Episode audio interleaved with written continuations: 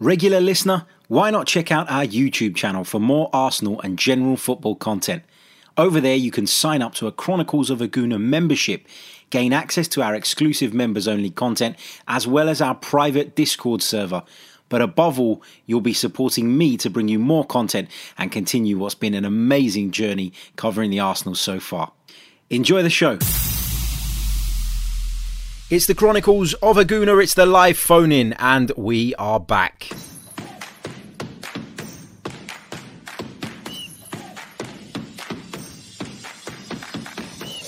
You're listening to the Chronicles of a Gooner, the Arsenal podcast.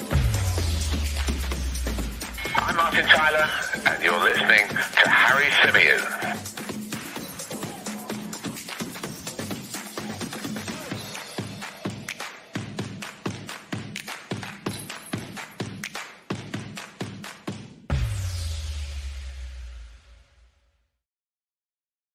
Hello, good evening, and welcome back to another live edition of the Fans Phone In. As ever, I'm your host, Harry Symeou, and on this episode, we're going to be talking all things Arsenal. The floor is yours. You can say whatever you want about whatever you want uh, about the mighty Arsenal on this show. Uh, I'm going to be taking as many of your calls as I possibly can between now and nine thirty p m, so we've got an hour uh, to run, so I look forward to talking to as many of you as I possibly can. Just a quick reminder of how you can participate if you wish to do so. All you need to do is D M me on Twitter at Chronicles underscore A F C and we will fire you a link right back. It is on a first come first serve basis. Um, I will try and get through as many as I possibly can. Uh, so just bear with me um, if you're having to wait a little bit. I do apologise. But like I say, I want to get through as many of you as I possibly can. And I recognise that especially Um, after yesterday, there's going to be a lot of people uh, with a lot to say about Arsenal and where they currently find themselves. If you haven't checked out my review of the game, then feel free to do so. It's the last video on the channel. And if you're listening via the audio, it's the last episode on the podcast. Um, didn't really want to do it the next day, but had to because of work reasons. And I think actually now that I I think about it, it was probably better to do it that way because I was a little bit calmer, a little bit cooler, um, and I think I gave a better representation of the game than maybe I would have given, uh, you know, five, ten minutes after the full-time whistle. So check that out if you haven't done so already. Right, without further ado, let's bring in our first caller. He's one of our members right here on the Chronicles of a Gooner, and if you want to become a member, all you need to do is click on the link in the description from which you can sign up. We'd love to have you, but welcome to the show, uh, Mister T Talks. How you doing, bro? I'm all right, thank you. How about yourself? Yeah, not bad, mate, not bad. Um, what do you want to say, mate? First of all, what are you making of the whole situation at Arsenal at the minute? I know there's a bit of a split in the camp right now around Mikel Arteta. Is he the right man? Are we moving in the right direction? What's your kind of general thoughts on where Arsenal are at as a team right now? Well, um, I think as many people in the Discord server and many members are believing, we are in a transition period at the moment. So if you'd like to say I'm Arteta in, um, to choose what side of the camp I'm on, I'd say, yeah, I'm in the Arteta in camp. And I've been quite pleased in recent months from what I've seen in terms of our development as as we are in transition, as I said. So, yeah, that's just my first thing. That's what I'd like to say. Yeah. But um, in terms of the game last year, well, it feels like ages ago. Well, I've I've cooled down a lot from when I first was saw the game with the result, with all the decisions and everything. So I'm glad that you chose to do this after as well. And I think that kind of reflected in your earlier stream today. So for me, it was just an epitome of our season, which is what you put up on Twitter.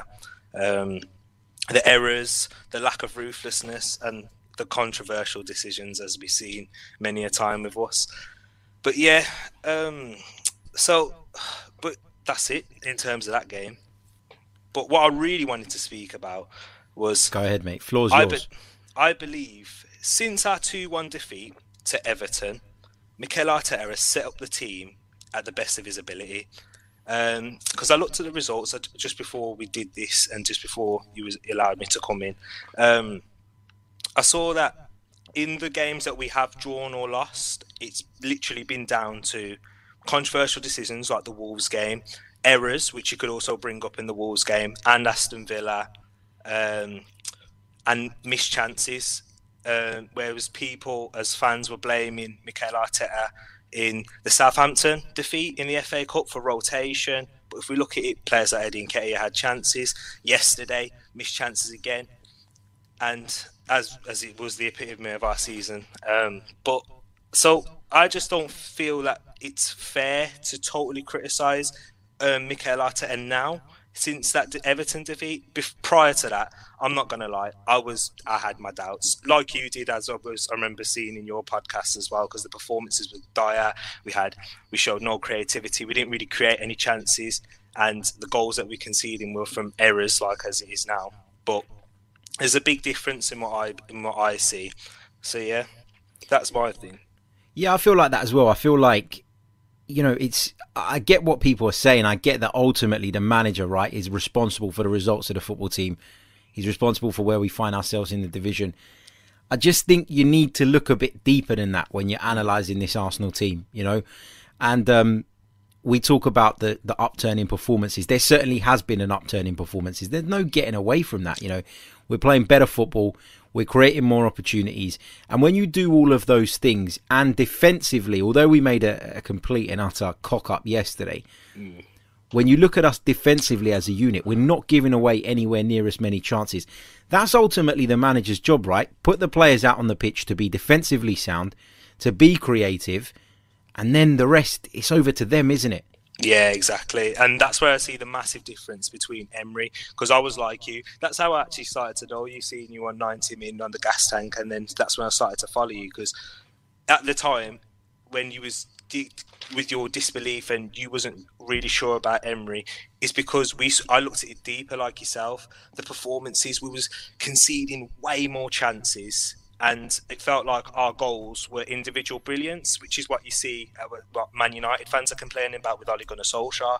They were, we, were, we was relying on individual moments and luck. Leno was what our, one of our players of the season last season because of all the work he had to do.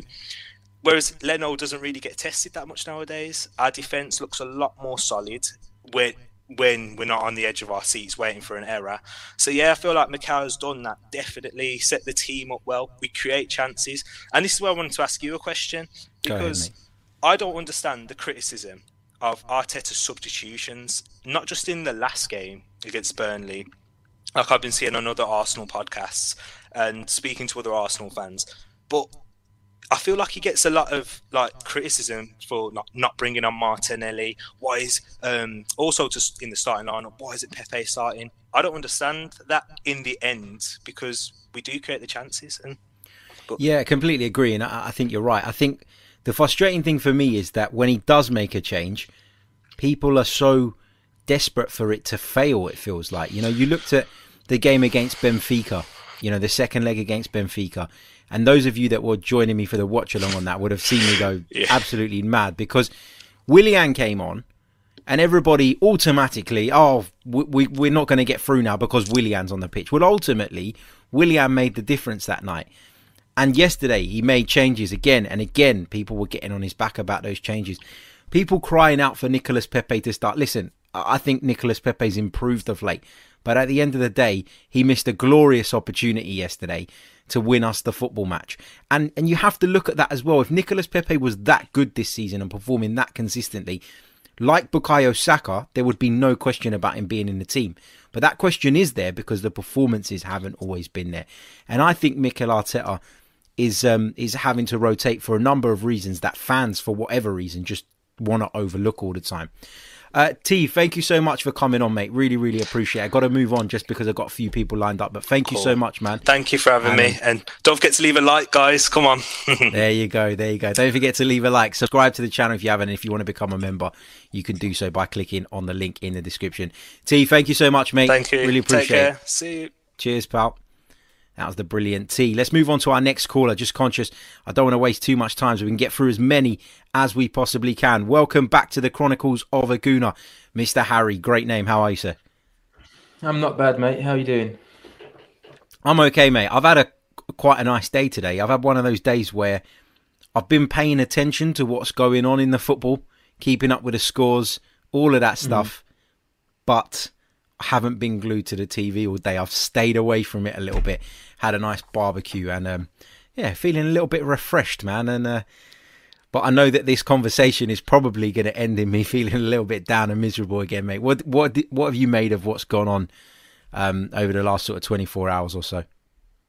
Well, yeah, I did the same as you, to be honest. After the game yesterday, I was I was fuming and, and venting and what feels like arguing amongst your fellow Arsenal fans. And then today I made a conscious decision to escape anything of Arsenal related. So ignoring the Discord servers and stuff, because I just find myself just getting angry at how uh, frustrating we are as a as a club at the moment. Um, I did watch the highlights just before I popped on again, just to, you know, gain some perspective. And And the truth is, yesterday we played well in parts, and when we did have the ball, we created lots of chances. But as you just discussed, uh, we don't take those chances, and vulnerability or mistakes, however you want to call it, um, seem to cost us. And that's not an excuse for Arteta, but we just can't seem to catch a break consistently. And whilst we don't convert those chances, uh, it just seems that we just concede a goal. However, however, I don't know if you remember that Sunderland goal. That was it. Darren Bent scored against Liverpool with a with a ball, the with beach the ball. ball on the pitch. Yeah, it, it feels like I'm just waiting for that to happen next, because we're just we're just conceding the, the most avoidable goals. And I'm always trying to fight the Granit Xhaka fight and and protect him at all costs. And then it kind of goes and lets you down yesterday. So it's hard, and it's, it's hard not to feel deflated.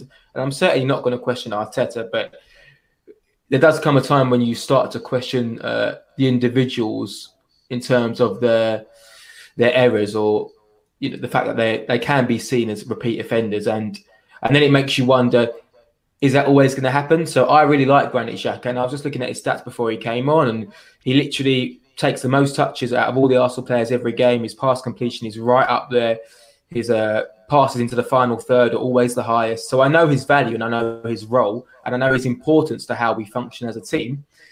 But then you say, if those mistakes are always going to happen, whether they're avoidable or not, come, come the summer, do you say, well, actually, we need to move on these players to start fresh, to get rid of that that perhaps mental weakness in the team, or whether it's a psychological impact? Like, take David Luiz, for example. If you asked me a month ago, I was all for the contract extension. And even though his performances have been good, part of me thinks, is this always going to happen? Like, are you going to get ten good games and, and, and a random error? And even if the error is not necessarily his fault, that is a refereeing decision, it's still an error that costs the team, and it still leaves you in a bad position. So that's kind of where I'm at at the moment. And I know we can't sign players now. And I know Xhaka and David Luiz are probably the best of what we've got. But I do wonder how ruthless Arteta will be in the summer and what he'll prioritise, because I think it will have a key impact to how we progress. Sorry, I went off there for about two minutes. No, that's all right. That's all right. This sounds stupid, what I'm about to say. And I know I'm going to get some stick for this, because I always get stick. I'm, you just become immune to it after a while. But I don't think that Mikel Arteta will be particularly bothered by that error that Granit Xhaka made yesterday. And I'll explain why. Because mm. it sounds like a silly comment and a silly statement to make. Mikel Arteta will have known, when he instructed his team from the very first day he took over the job to play the ball out from the back, that there is an associated risk with that. And this is not me just saying this now. I used to say it when Unai Emery was in charge. I say it when I talk about Man City and Pep Guardiola. I say it about all the teams that play that way. In the manager's eyes, the reward of playing out from the back that way out, outweighs the risk. And yes, Uh, Granit Xhaka made a, a very bad error yesterday, but ultimately that he made the error trying to do what Mikel Arteta wants him to do. And I think managers over the course of the season will look at the bigger picture of that and understand that actually, yeah, we got it wrong yesterday and it was a mistake, but ultimately that is what he wants to see from his team. That's what he wants to see from his players. And I think we we have to understand that as well. And as fans, maybe we have to take that view. You know, Mikel Arteta pointed it out post-match. The first goal that Arsenal scored, or the goal that Arsenal scored, came from playing out from the back.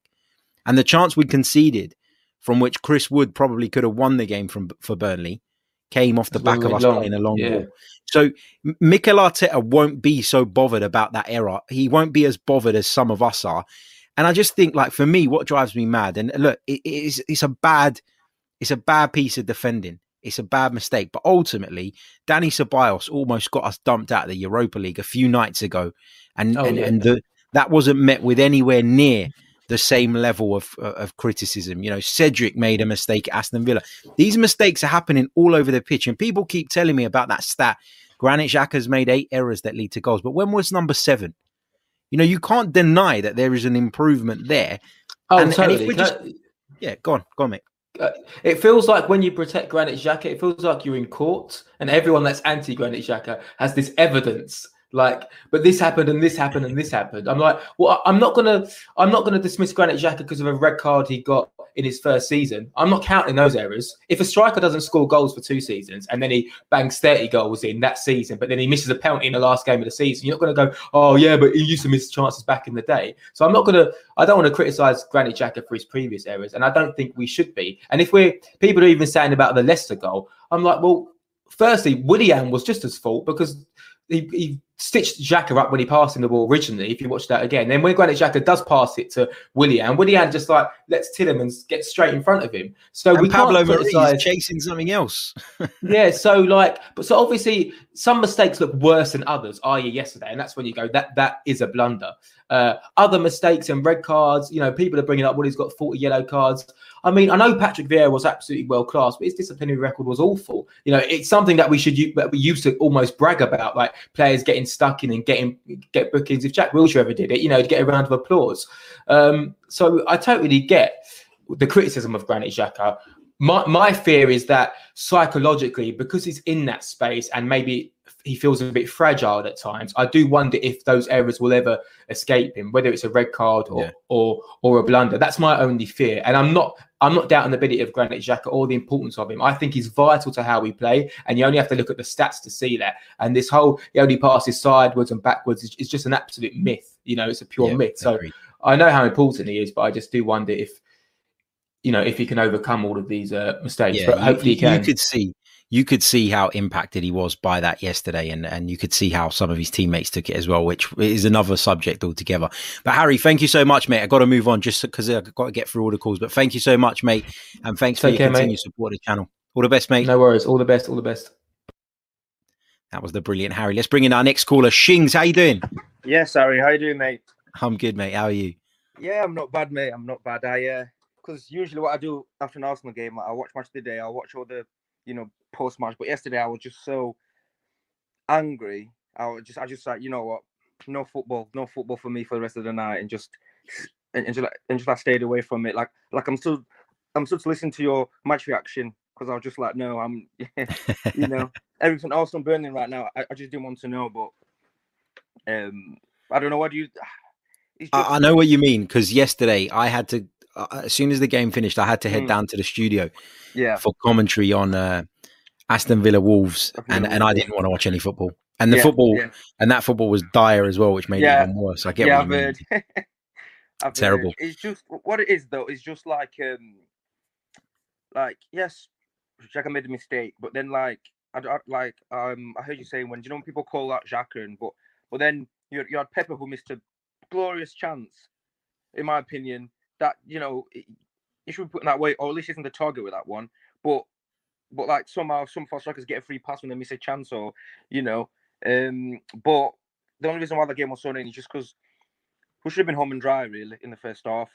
Yeah. That mistake or not, we should have been home and dry. Let's be, you know, let's be honest. Um, but we didn't take our chances, and then it, and then I don't know. I just felt we didn't start the second half fast enough.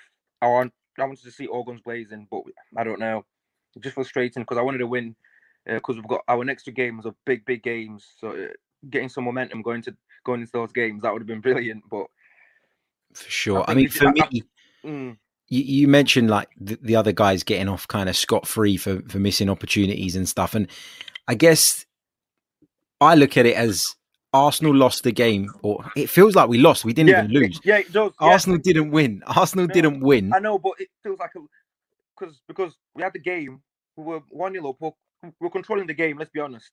We were controlling the game. And then I think, and then up until that point, it sort of turned a little bit. So it does feel like a loss, yes. It feels like a loss, but ultimately, the reason Arsenal didn't win that game is for three reasons. Granit Xhaka was one of them, agreed. Um, his mistake was one of them, but it was ultimately down to missed chances and the fact that for whatever reason, um, the officials decided that that wasn't a penalty against Eric Pires. Yeah. Absolutely oh, yeah. ludicrous decision. That's another one. Um, yeah, it, ludicrous decision. It, it was terrible. And um, it, I'm seeing in the chat that Spurs are absolutely killing Crystal Palace, which is I had a ten to one bet on today, and all mm. I needed was for the Spurs game to have less than two and a half goals in it to cash it. Everything else had gone to plan today. I saw it and, was uh, then that. three one. I don't know. Yeah, it's four now. Four now. Oh, great. Four now. Um, Shings, what what are you making of the uh, of the whole situation at the moment? I mean, there are a lot of people that are still fully behind Mikel Arteta. There are a lot of people that aren't. There are some people that are on the fence. Are you starting to feel a little bit worried now that maybe this job is just a little bit too big for him? Um, yeah and no. I'm on the fence a little bit, yes, but um, I'm encouraged by certain things I've seen, and you know, and and also certain things that we spoke about, Harry, like the defensive record and all that, you know. But I'm also on the fence because I'm thinking to myself, well, Mikel, uh, this is your first job in management, but this is, I think people forget, this is Arsenal Football Club. This this this is not a joke. This is not a club you can go to and have a trial period and try out all this player work. This is Arsenal Football Club. I don't know, maybe I, I don't know because. I, you know, I expect more from our club. Where we are right now, it's not good enough, and I'm just getting scared that, you know, if we carry on, carry on this process, we're getting left behind because I feel like every season now teams are going, teams are getting better, you know, and it just feels like we're just miles away, and it's just worrying. And you know, like I said, I will give him this window and next year. I think this this summer is probably the most important summer for Arsenal in a long, long, long time. Not just for Mikel, for the board, for their owners as well. I think we need a, I think we need a, a good, strong summer, one way or another. Getting rid of Deadwood, getting the right players in, getting the, you know. So I, I don't know. What do you think? Are you on the fence or are you unsure, Harry? I'm, I'm still confident that he is the right man. Yeah. Um, I've said it before, and I've taken pelters from it. I've said that mm. part of that is is down to gut feeling. Yeah. And yeah. I'm, oh, no, yeah. And I'm going to trust that gut feeling, because that gut feeling when it came to Unai Emery was absolutely right. You know, I, I thought very early on that he wasn't the right man.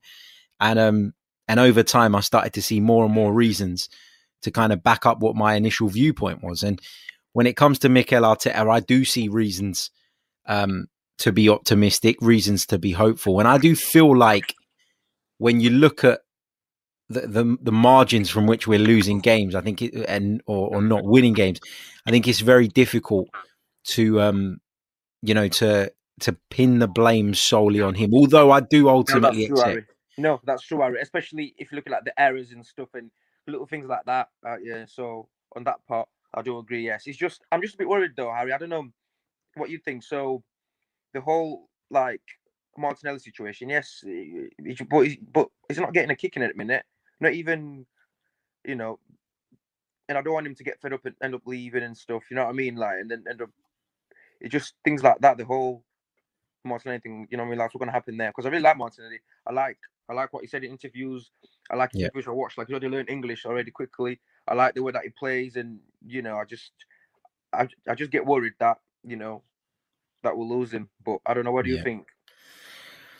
I don't know. I, I feel like with Martinelli, since he's come back, I feel like the rest of this season was always about Martinelli just staying fit and not picking up any recurrence of yeah. the problem that he had. I feel like that was okay, right, yeah. that would have been the key. And I think that Martinelli probably understands that.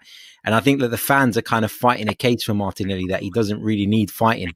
Um, yeah. You know, I think that, you, you know, people have been moaning that Pepe wasn't in the starting lineup yesterday, yet now they're moaning that Martinelli should have played. Hold on, we, you can't want Pepe in, you can't want Saka in, you can't want Odegaard in, you can't want Smith Rowe in, you can't want Lacazette or Aubameyang in, and, and Martinelli yeah, exactly. is impossible. The thing is, Harry, you know, when these people that are moaning that Pepe wasn't starting, and then they'll moan that, oh, the bench is not strong enough. But sometimes you need that in a game. You need a strong yeah. bench. The big teams always have, a, always have something. Do you know what I mean? So... And obviously, we've got a game on Thursday, and then we've got Spurs on Sunday. So yeah.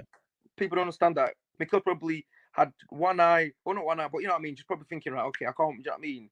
He wants to yeah. play certain players, you know, certain players um, for Thursday, or rest in place for Thursday. So because now um, Smith Rowe's out, isn't he? So everything's on Thursday. Everything's yeah, on Thursday now. Exactly.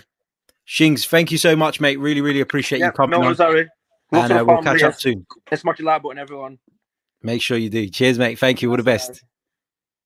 That was the brilliant Shings. Let's move on to our next caller. Thank you for waiting very patiently in the wings. Egal, how you doing, mate? Welcome back to the show. It's been a while.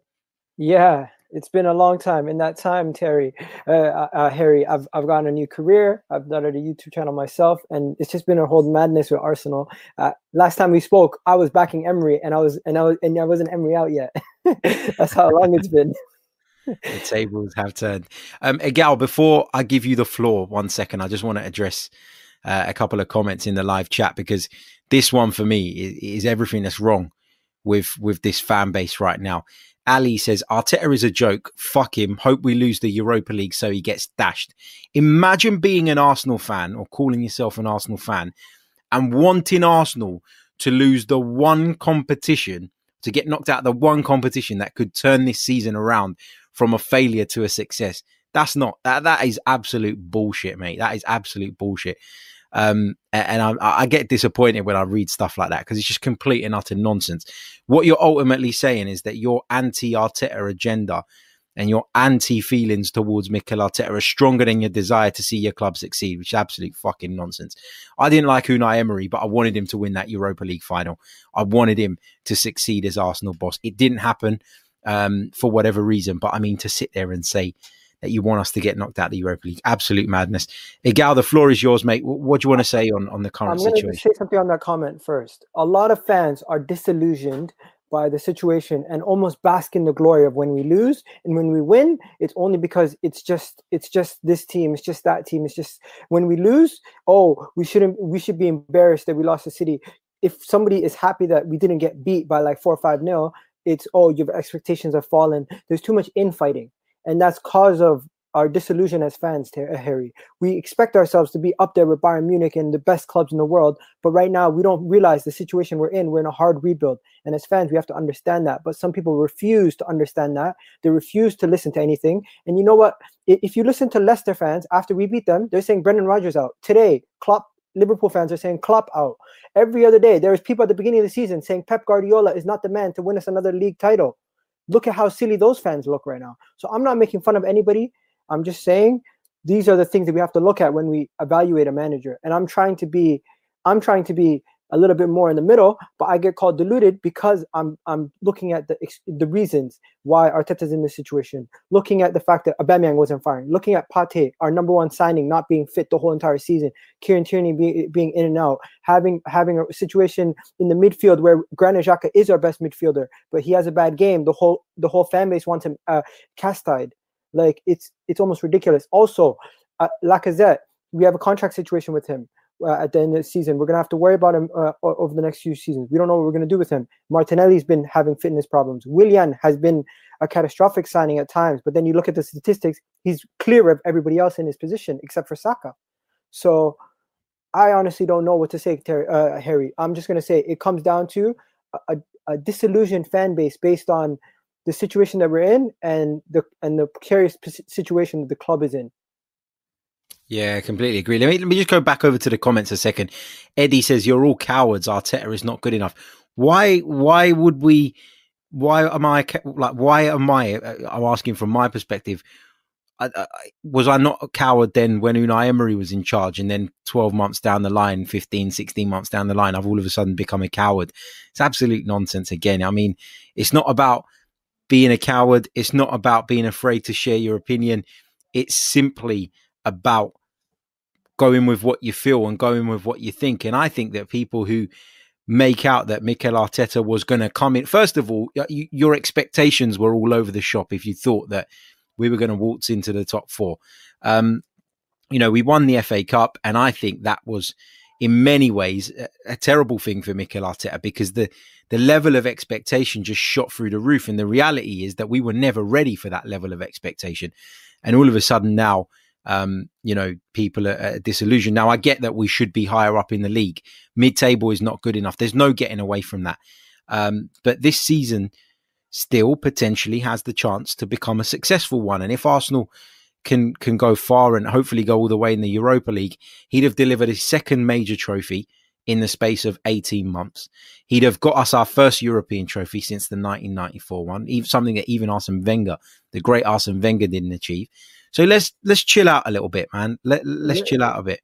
Let me say something. I'm not going to get on this comment, but I'm just going to say in general, right now, looking at the title of the video itself and looking, that explains it perfectly. We've missed chances all season. Going back to even the first game against City, we had the two clear-cut chances to win that game.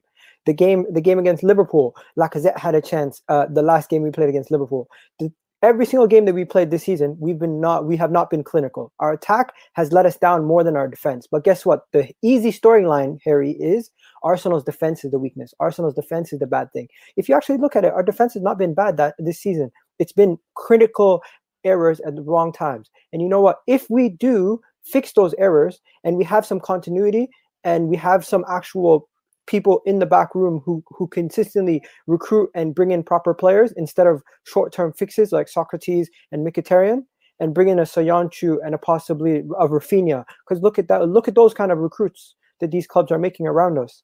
I'm sick and tired of fans saying, hey, we don't want to look at the championship. Max Ahrens is being touted as one of the best right-backs in the world. He plays in the championship. Bayern Munich are after him, Harry. And fans would say, no, we don't want him because he's from the championship. That, to me, is the kind of mentality we have, and we have to change it as fans, because the club does see what we what we write, what we tweet out, and they do actually monitor that. So if they're happy, if we're happy as a fan base with the window, when it's not good, they see that. When we're happy, when we're ab- angry, they see that. So I genuinely believe our actions can be listened to by the club if we voice them properly as a fan base together. Yeah, I agree, and and that's that's a problem we don't really get. Um, you know, we don't really get that kind of united front amongst the Arsenal fan base. And that's one of the big problems. And Harry, who was on the show a little bit earlier on, makes out, points out a really good stat as well. He says, by the way, since the new year, we're about fifth place in the form table. So it's not all bad. Agreed. Look, if Arsenal don't go on and qualify for the Champions League this season, it's not because of what's happened, um, you know, in the last three or four months. And that's the kind of point here. That's why we're saying there is some progress. And another way of flipping at it, and just before I let you go, Egal, I'm going to put this to you.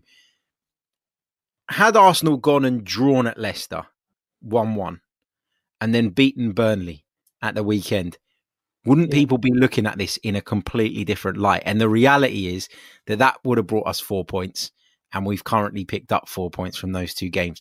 So do you think perception is playing a big part in this? And, and then the nature of us failing to win games, if you like, is is is causing a bit of an overreaction.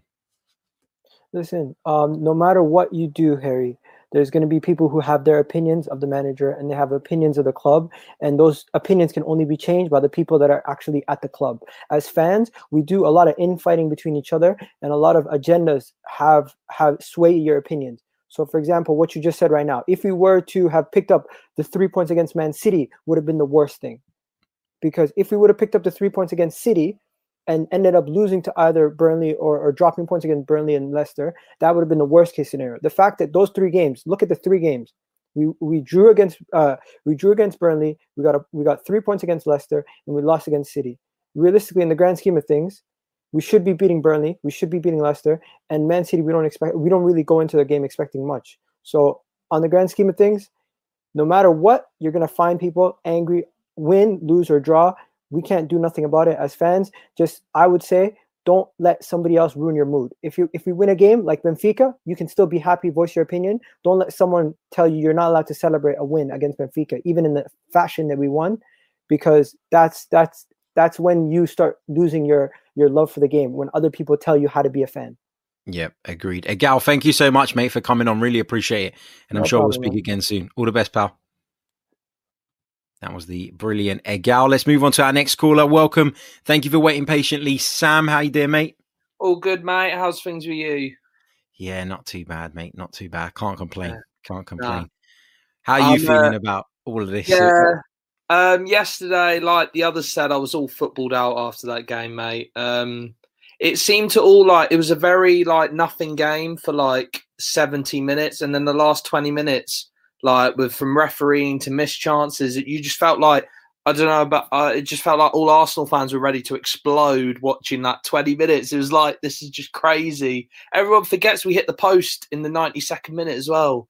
Um, But yeah, I think Igal put it so eloquently that I probably can't, because he's made such so many good points. It's just like, like there's comments there.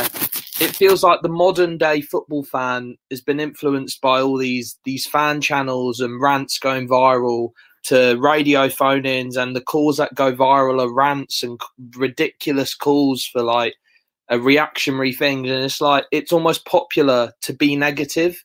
It's almost like if you're not wanting the manager out after you lose a game, you're not a you're not a real fan. Or like, why don't you care? We lost. You should want this out. It's like, no, because you've got to be realistic. And like, I just we, we've played seventeen games um, this year. And off the top of my head, I reckon we had three bad performances in that run. So you got the Man City one. Um, it was a write-off, it seemed like, the whole game. Um, Southampton in the Cup, and uh, probably Villa, um, which was dismal. The rest, with the, our performances, has been pretty consistent, really. Like, you know, you have bad days, you miss chances, you have individual errors from Xhaka, or whether it's, um, yeah... Uh, bizarre goal we can see, like the Wolves one, Luiz. Um, it happens in football. It doesn't mean if you lose three games, you want the manager out. Um, I think it's just, maybe it's just Arsenal from what, because I, I don't follow fan bases as closely as just Arsenal. So like Liverpool fans, I haven't seen Liverpool fans going Klopp out, and they've lost six games at home in a row. They're the bottom at the Premier League for home form. And they're, they're just chilled. They're like, it's fine, we'll come back. It's like, why do Arsenal fans have to, again, with Xhaka, he's, he's prob- he was on his best run of form for the club I've ever seen. It was like, he played every game, and every other player was rested at some point except Xhaka. And yet he makes one mistake and everyone's like, oh, get rid of him, get rid of him. Yeah, it, it's frustrating. The, the Xhaka thing is frustrating for me because... It's a shame. Look, it, it is a mistake, right? There's, there's yeah. no getting away from that. And nobody is is sitting here and saying it wasn't a mistake. And nobody's sitting here and saying that's acceptable. Mm. The problem is that the, the, the thing that I can't get my head around is, why is the reaction when Xhaka does it so different to when somebody else does it? Yeah. And if you could not see yesterday the impact that that mistake had on oh, Granit yeah. Xhaka, then y- y- you're blind. Right. Yeah. He, it was so obvious, you know, he didn't want to get on the ball after that. And in yeah. the first half an hour of the game, I thought one of the reasons we were so dominant was because he and Thomas Partey were completely controlling. They linked the up for the goal as well. Yeah, exactly. Yeah. They they controlled the midfield so well. And all of a sudden he's dropped his head. And you know why he's dropped his head? Because yeah. he knows mm. what's going to come off of the back yeah. of that. He's been there. He's experienced it before. And we as a fan base have a responsibility to not put so much pressure on certain individuals mm. that in an instance like that, where they have made a mistake, that they feel that they spend the rest of the game fearing what's going to come off the back of it. Yeah. And, and and that was clear to me. And I think I said it on my, my review show of the game. If you haven't checked it out, it's the previous video, last podcast. If you're listening on the audio, check it out.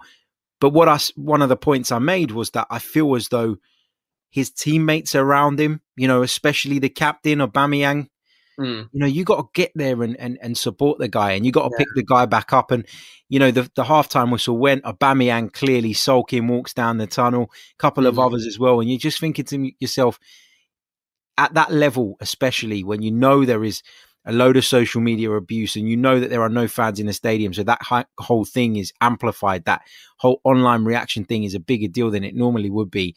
I think you got to get around, get to your teammate, put your arm around him, and you got to be thinking about how you can help him get out of that hole. And there were players mm. after that that just looked disinterested. Yeah, it's Not- a weird one. It's yeah. a really weird one. This squad is so fragile. It's been like that for ten years. It feels like Arsenal have been fragile from the days of Fabregas and Eduardo to Ramsey and uh, Naz Wilshere to Sanchez and Ozil to now. It's like, as soon as something goes wrong, it's like at Arsenal, it's a disaster from players. You can tell, like yesterday, you could tell that the players were just frustrated. It was the same when um, the Wolves game had the Luiz, and then it seems that everyone's head dropped second half, and then of course Leno gets sent off. It's like, as soon as something goes wrong, that's why the Benfica game was actually so surprising, because they had that Ceballos mistake and everyone would have bet like, oh, that's it. That's it. Yeah. That's us out. And we came back. And again, you got Leicester. Shocking goal conceded. Come back and win. And you're like, this is momentum. So you can even understand more why Xhaka was so gutted, because we built up a couple of massive results. And that, you know, we didn't even lose, but it, obviously it feels like a defeat. Um, so I feel sorry for Xhaka. Um, and like you say, what I don't get why people get onto Arteta. Um, he put he made the right team selection. Um, we battered Burnley for forty minutes, and you know, people like Saka has been unbelievable this season. But that miss is a shocker from just in front yeah. of the goal. Um, And he, he is allowed that because he's been exceptional. Um, but, yeah, I think um, Arsenal fans, they just react to every defeat's a disaster.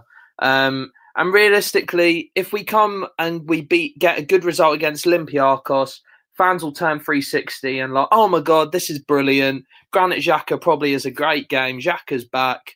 Um, and then we go and see what happens against Tottenham. Yeah. Oh, I just can't believe it's, we're playing Tottenham next week. It's just all so reactionary, isn't it? It, it is. Really is. Time.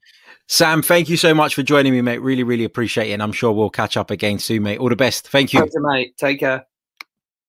That was the brilliant Sam. And our next caller, uh, my friend, where are you joining us from? What's your name, mate? Thank you for waiting so patiently, first of all. It's all right. My name is uh, Gunner Sahal. I usually on Eagles t- uh, on Eagles channel. Okay, uh, how you doing, mate? Yeah, yeah, I'm all right, man. Thank you. But, but I have to say, I completely disagree with everyone here. I think Arteta, personally, I would have not hired him in the beginning, and I will. I think he needs to be sacked end of the season. It's not you guys are taking the season out of context. What happened to the other games that we've been terrible most of the games? I mean, the performances have not been there. From the start, from the season, we have not been good enough. You guys are taking, you, you're making it sound like we've been playing well. You're making us sound like we're Liverpool, where, where you can probably excuse it because they've been great and fantastic for two seasons. We haven't been fantastic for a minute. We have not been fantastic. The last, okay, you can say the F A Cup run. Well, I can say, you know what, uh, we can beat everyone. We can beat anyone, but we can lose to anyone. It's the same old Arsenal. We need we need a manager where the person is experienced to know what to do with the squad. Arteta is not experienced enough. We did we and the ownership is also a problem, but we can't do nothing about the ownership. The only thing we can do is to get them to hire a manager who is experienced. I'm telling you right now, if we had a manager like Rafa or Carlo, we would be high up in the league. We would be almost fourth, I believe. We would be challenging for fourth. Our season will not be over. This is Arteta's incompetence. He's not. Un- un- I feel sorry for him because I don't think he should have been hired in the beginning. He's unexperienced, and we threw him in a deep end, and in and he's and he's sinking. End of the season, I don't know what they're gonna do because are they gonna back him? Which I don't believe is gonna happen. Every Arsenal fan believe he's gonna get backed. I don't think he's gonna get backed. There's no evidence for it. They're going to do the same thing, w- what they've done every single year. They're not going to invest in properly. We're going to be back here six months' time. What's the point of it? We need to get an experienced manager where we can at least give him some kind of players, and then he can do the best out of them. He can bring the best out of the players. I honestly think Arteta cannot do this job. He cannot do the Arsenal job. He can probably do another job, like City. Anyone can probably do City.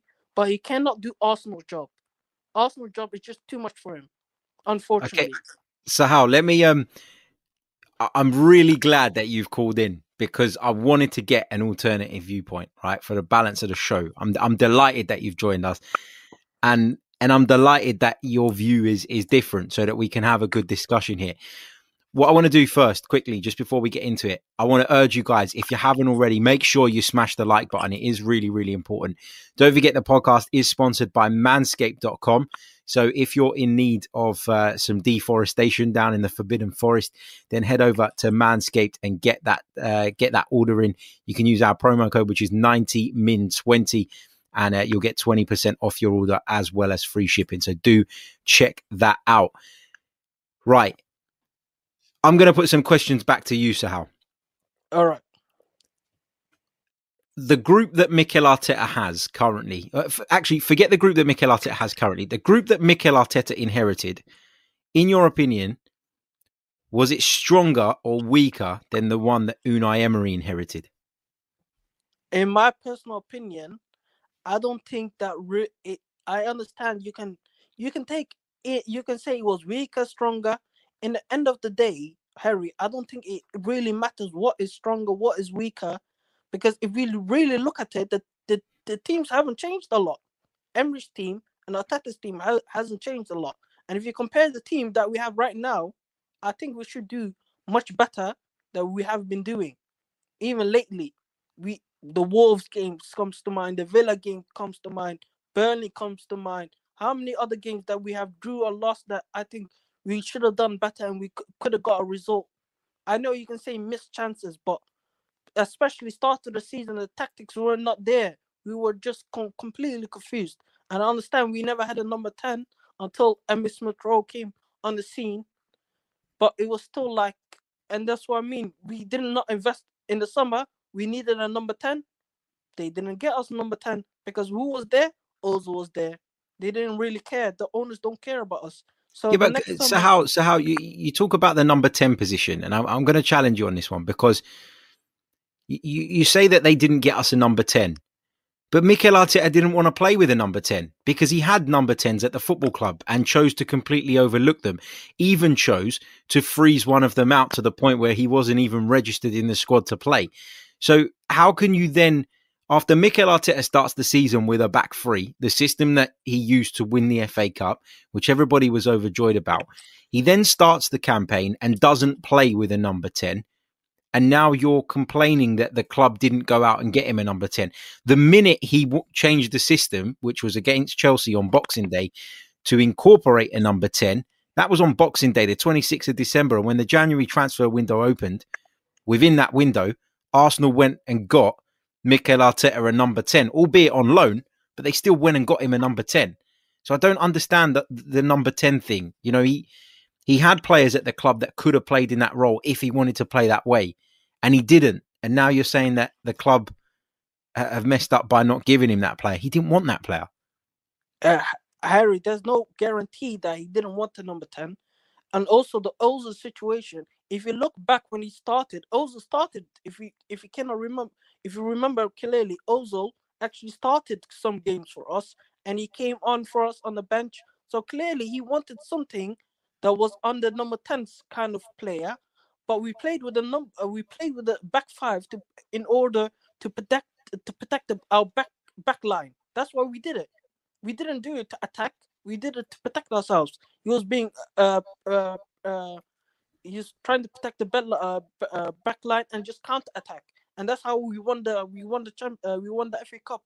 And we did really well. But if you see at the beginning of the season, I know it was Boxing Day, but he clearly wanted someone there because he he, he kept he, he even he wanted Ozil to start, and then the owners clearly froze. I don't think he froze out Ozil. I think the owners froze Ozil out because he they they, they had. So so then you're but... so then you're acknowledging that Mikel Arteta's had a hard job because ultimately he's had to leave players out because the owners wanted him to. Is that what you're saying? No, I'm just saying about the Ozil, that in particular the Ozil situation, the situation with uh, Mustafi, Kolasinac, and uh, basically they're all friends. So you can say whatever you like about them, but they were all important players for us. They all started for us at one point or another. They were all starting for us regular games, and then they all okay. You can say they were leaking stories, whatever. But when they left and we bought them off the contracts, we replaced one of them. We still needed a backup left back, and I understand that Arteta is, is having his hand uh, tied behind his back. I'm not. Uh, I didn't say he's, he hasn't. The issue is, who do you rather have? An uh, experienced person that's ha- uh, that's in this similar situation, or someone with no experience? I rather have I... someone with full experience. Yeah, I, and, and I agree with you. When when Mikel Arteta was hired, I wasn't overly enthused by it. You know, the day I heard the news, I was a bit like, mm, you know, and, and if, if you, you know, anybody who'd been watching or listening to the podcast back then would know that I really wanted Carlo Ancelotti to get the job. He didn't. And then I think as things began and things started to happen, you know, put last season aside, right? Because Mikel Arteta took over the job midway through, more than midway through, yeah. managed to finish it off by winning an F A Cup, which was brilliant. And this is his first full season in charge. Do you not accept that the fact that we've, we're living in the middle of a pandemic, um, you know, and the fact that we are... you know, that the season was disrupted. There's been no preseason. Do you not think all of those things have made the job more difficult for Mikel Arteta? Maybe someone more experienced might have coped with it better. But Arsenal, in appointing Mikel Arteta, knew, right, that this was a long-term project. Otherwise, you don't go and get a rookie, do you? I have to say I kind of disagree, because I believe they hired, hired Arteta to get the cheapest option. They, they hired him to get the cheapest option, because think about it. If you get Carlo, or as uh, what's his name, the Juventus ex-manager, they're gonna ask for assurances. They're gonna say, how much money are you gonna get in the transfer window? Arteta has zero power to ask what's what are you gonna get me for the transfer window, and I don't believe they gave him any assurances. So I think honestly they went to the cheapest option. They went to the cheapest. So, so you think? You think that Mikel Arteta has no power at the club? Why has he been promoted from head coach to manager then? Because the uh, because the results went up. Uh, because we we had better results. That's that's about it.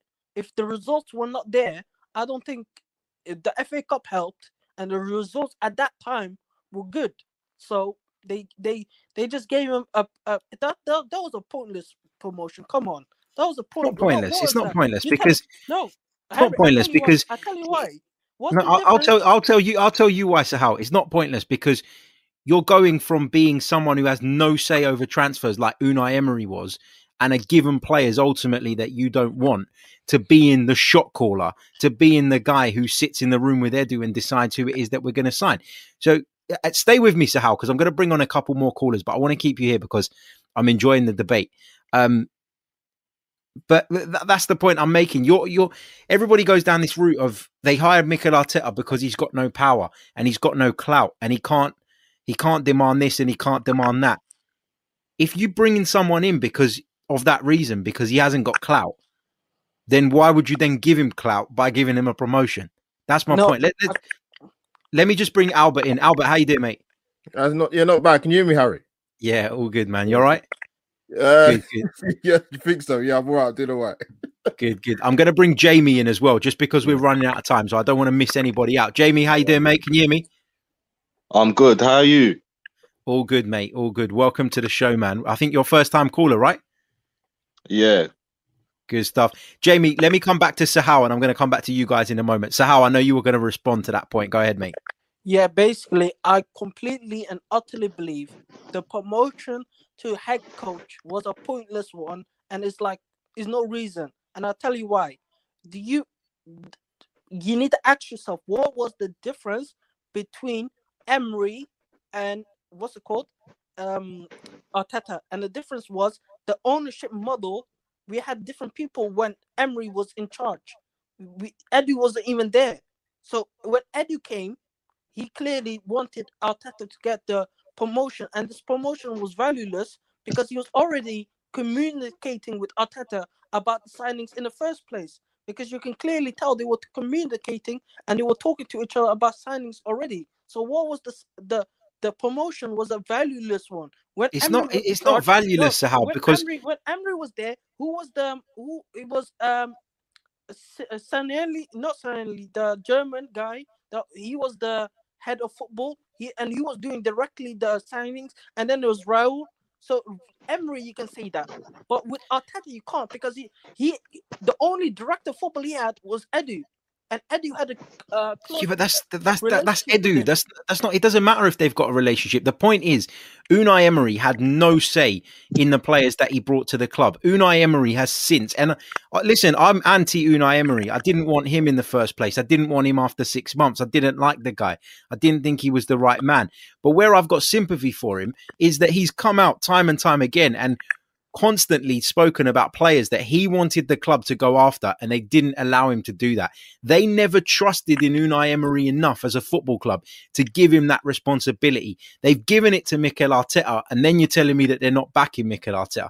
They went and put they put forty-five million pounds out of their pockets to bring Thomas Partey in during the middle of a pandemic when nobody thought that was going to happen, because they're backing Mikel Arteta. So whether we back him or not, the club are backing him. Jamie, let me come to you, mate. Where do you stand, first of all, on the whole Mikel Arteta debate? To be honest, I just can't believe that we've got Arteta in the first place when when we when Carlo Ancelotti was available, Champions League winner experience, and we chose a manager that's that's never managed a competitive game before in his life. I just I just don't get it. Like I don't I don't understand where we're going un, under Arteta. For me, I lost I lost faith when he played Willian up front, when he had one of the best strikers in the world in Aubameyang in the squad, fit and available, and he and he played Willian up front against City. I got I got the same vibes I got when excuse me, when Emery was playing Torreira as a number ten. It was just it's just nonsense. I don't get it. And Saka, our best attacker, is playing playing as a defender. It's just all over the shop. Think things I'll- have changed now. But yep. it's it's too late now. We went we went two months without winning a game. So yeah, like when that happens, you go two months without winning a game. To redeem yourself, you have to go on a, on an unbelievable run, and he hasn't done that. Yeah, listen, I'm not going to sit here and say that that Mikel Arteta hasn't made mistakes. He absolutely has. I just, for me, I just and Albert, I'm going to bring you in, mate. What's your kind of take on it? I just feel like, when you look at the last few months, there has been progress. It's that progress has not always been clear because the results haven't always been there. But I think when you scratch beneath the surface, the fact that we have shipped out some of the deadwood, the fact that we are starting to rebuild and we are starting to play better football, for me, you know, if a manager sets out a team and they go and defend to the point where they only concede really one chance of note, they create multiple opportunities. They have a, a really terrible call go against them. I don't know how you can then sit there and, and point the finger solely at the manager. Ultimately, listen, it's his responsibility. But for me, players are letting him down. And unfortunately, at Arsenal, we're not in a position where the board and the owners can say, here's two hundred fifty million. Go and bomb out half the squad now, right now, tomorrow, and bring in five, six players that you want. It's just impossible. Yeah, you know what it is, Harry. We're, I, th- th- there's two occasions where I've kind of I have felt sorry for Arteta, because I won y- yesterday was a perfect example. With um, I don't think Arsenal were fantastic yesterday, but I think we played well for like thirty-seven and a half minutes of the ninety before we conceded the goal. I mean, you can't legislate for that. I mean, that's just chaotic madness to to concede a goal like that. And there was the, the game we played the Wolves away, where we outplayed them for the first half. And then we put in a second half, which just comes out of nowhere. Um, obviously, we got down to ten men, you know, toward David Luiz being sent off. But it's things like that you can't control. But then on the flip side of that, Harry, with Arteta, he makes some, he makes some strange decisions, man. Um, what I mean, what did you make of the substitutions yesterday? Do you think he was on point, or do you think he could have done a bit sooner? What What did you think, Harry, to that? To throw that question back at you. I mean, I don't understand the obsession with substitutions, first of all, right? Ultimately, as a football manager, you are you start the game with a team that you feel is going to win the game, and you pick the best team for the job, right? You looked at you look at the way Willian's played of late. I had absolutely no issue with him being in the starting eleven. Um, he was arguably our best player up at Leicester the week before. Um, you know, had an impact in the Olympiacos game when he came on as well. You look on the other flank, everybody would have put Bukayo Saka in. And Pierre Emerick Aubameyang has rediscovered his goal-scoring form and scored a goal again yesterday. So, uh, you know, the midfield pivot was the midfield pivot that nine out of ten people would have picked. Emile Smith Rowe was unavailable, so Odegaard played. Pablo Mari and David Luiz looked pretty good together. Um, the only questionable decision yesterday was the one to include Callum Chambers out of nowhere for me. But in terms of substitutions, I mean, he brought Nicolas Pepe onto the field, and Nicolas Pepe made things happen. He missed a glorious opportunity, but yeah. he got into the right positions. And how people can look at the substitutions, and it's the classic beating of the drum. You know, everybody's talking about Gabriel Martinelli. Every week they want to see Gabriel Martinelli come on. The reality is, Albert, that since Martinelli's come back, for whatever reason, largely down to fitness, he's not done anything that says he needs to be in the team. He's not done anything so amazing that you look at him and you go, wow, this kid needs to play every single week like Bukayo Saka's doing. You know, so an, in, an informed Pepe and an informed Willian should be ahead of him in the pecking order.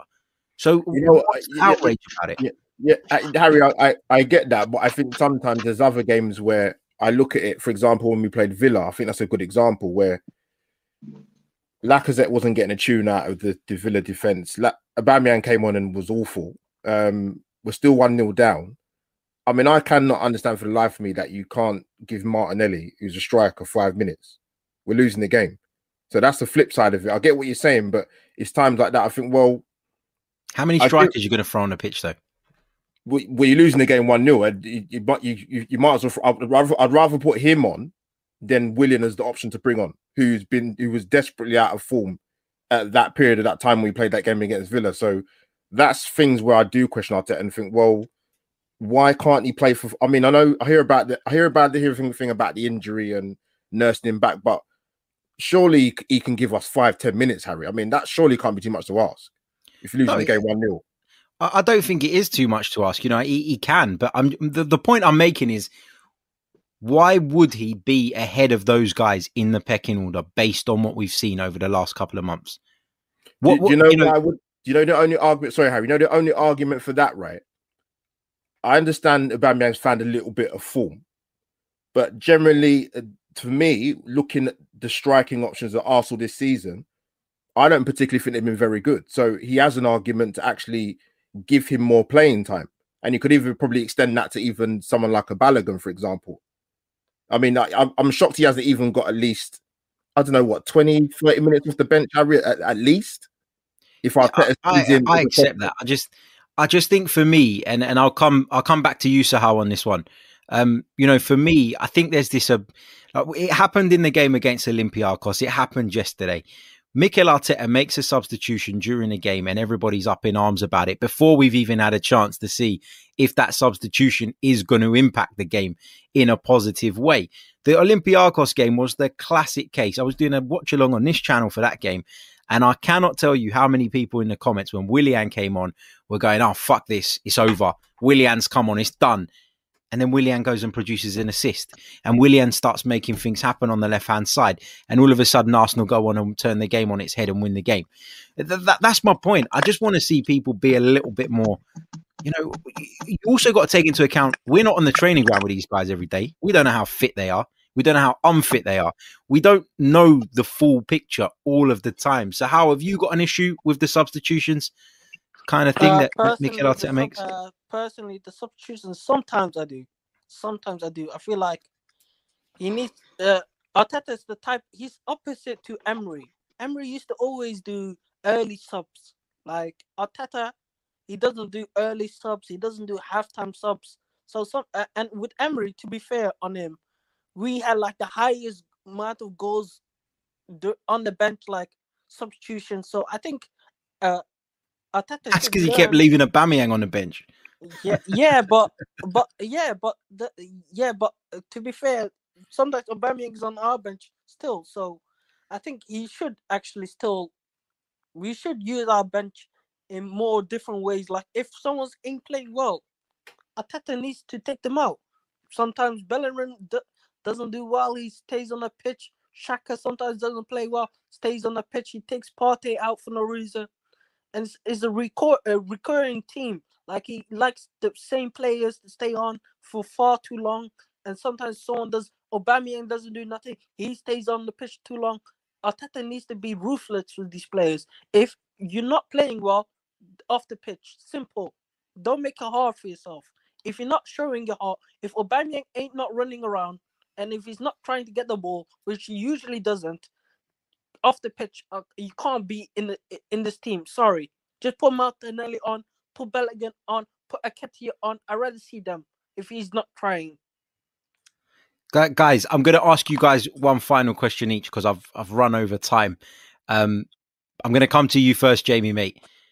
Assuming that the season doesn't dramatically change and Arsenal finish mid-table, fail to win the Europa League, would you pull the trigger on Mikel Arteta at the end of the season? Yeah, definitely, one hundred percent. Um, I would do. I would do it because, like you said, tenth, tenth isn't good enough. Um, our squad isn't great, but in my heart of hearts, I don't believe that West Ham have a better squad than us, and and David Moyes has has has got them a lot higher up the table than than Arsenal. Everton is a bit more debatable, but I don't I don't believe Everton have got have got a better squad than us. I just think they've got a better manager, and it's just ultimately not it's not good enough for Arsenal Football Club. I mean, yeah, it's what's his name? Arteta's he's learning his job on our time and our dime, and Arsenal just too much of too much of, of a big club for that. I think we need an experienced manager. I agree with you in the sense that we're too big of a club to to have someone afforded the time to learn his job. I guess my counterpoint to that would be that we're kind of in the situation we're in because of bad management over a long period of time. And so we can be harsh on Mikel Arteta and we can demand more from him. But I just... I feel like we're also asking him to do a job that is more difficult than your average job as well, because of the, the and I know, you know, people will say, you know, there's teams in the league with less finances, worse squads, et cetera, et cetera, but not with this level of expectation. And, and coming into a job like this is, is, is challenging at the best of times. I think we were in such a mess that I think somebody very experienced, Unai Emery was very experienced, um, would also struggle to do this job. So, that's kind of where I am on it. But Jamie, great points. And uh, Sahal, I'm going to come back to you, mate. As I said, table stays as it is pretty much. Arsenal failed to win the Europa League. Are you pulling the trigger on Mikel Arteta at the end of the season, and why? If the results stay the same, Arteta needs to get fired. The end of the day, guys, this is a results business.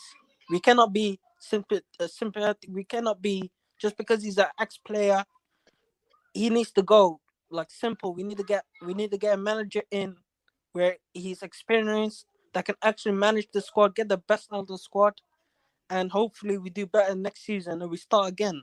If we do any, if we win the rope, I think the only way for me for Arteta to stay is to win the rope league. Anything else, I think he, he needs to go, because we, the season's over anyways. We're not gonna get fourth, so he has to win the rope league for me for him to stay. Okay, Albert, same question, mate. Harry, I think you probably know what's going to come out of my mouth for this question. You know what it has? What I will say, if you look at our three key, our three key senior positions at the club, right? Arteta, yeah. Edu, and Vinay, even though he's been at the club ten years, they're all inexperienced. To, for that to be the case at a club the size of Arsenal is a shambles in itself. Um...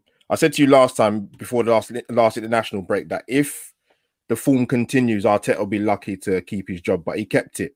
Um, if we finish mid-table, we don't win the Europa League, I don't care who the manager is. I, I think his position is untenable.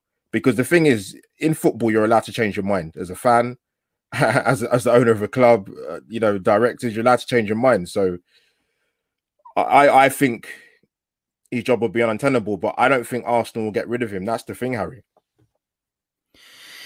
Yeah, I don't think they will either. Um, right. uh, rightly or wrongly, I, only time will tell, but I don't think he's going anywhere either. I think whatever happens this season, Mikel Arteta can rest assured that he will still have the job next season. I think for me, as I've always said, just to kind of wrap up with my view on it, my view on it is that this season is a bit of a free hit. Shouldn't be, because we're Arsenal Football Club and there should never be free hits. But just given the way it's all panned out, the way things have happened, I think there has been some improvement both on the field in the last few months. Granted, that it wasn't really there before that.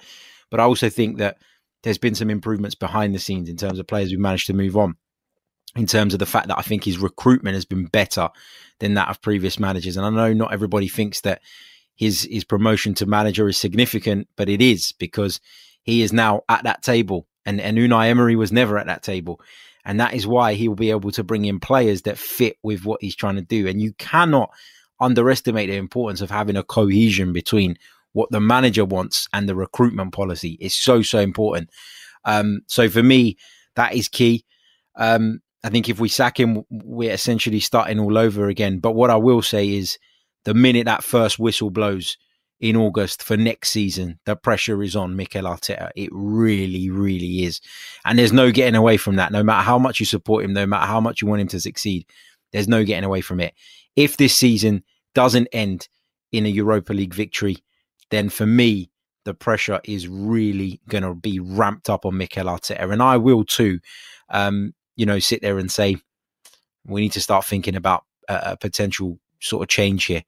But we're going to leave it there for now, guys. We've gone ten minutes over. So um, thank you all for bearing with us. Thank you to Albert. Thank you to uh, Gunner Sahal. Thank you to Jamie.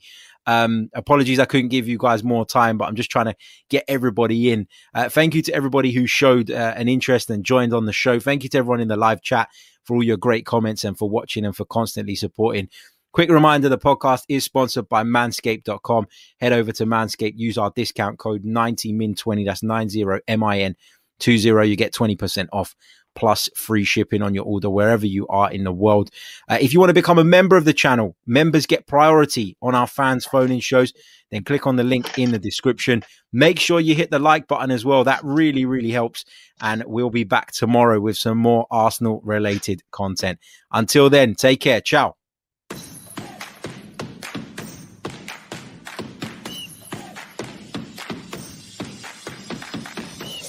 You're listening to The Chronicles of a Gooner, the Arsenal podcast.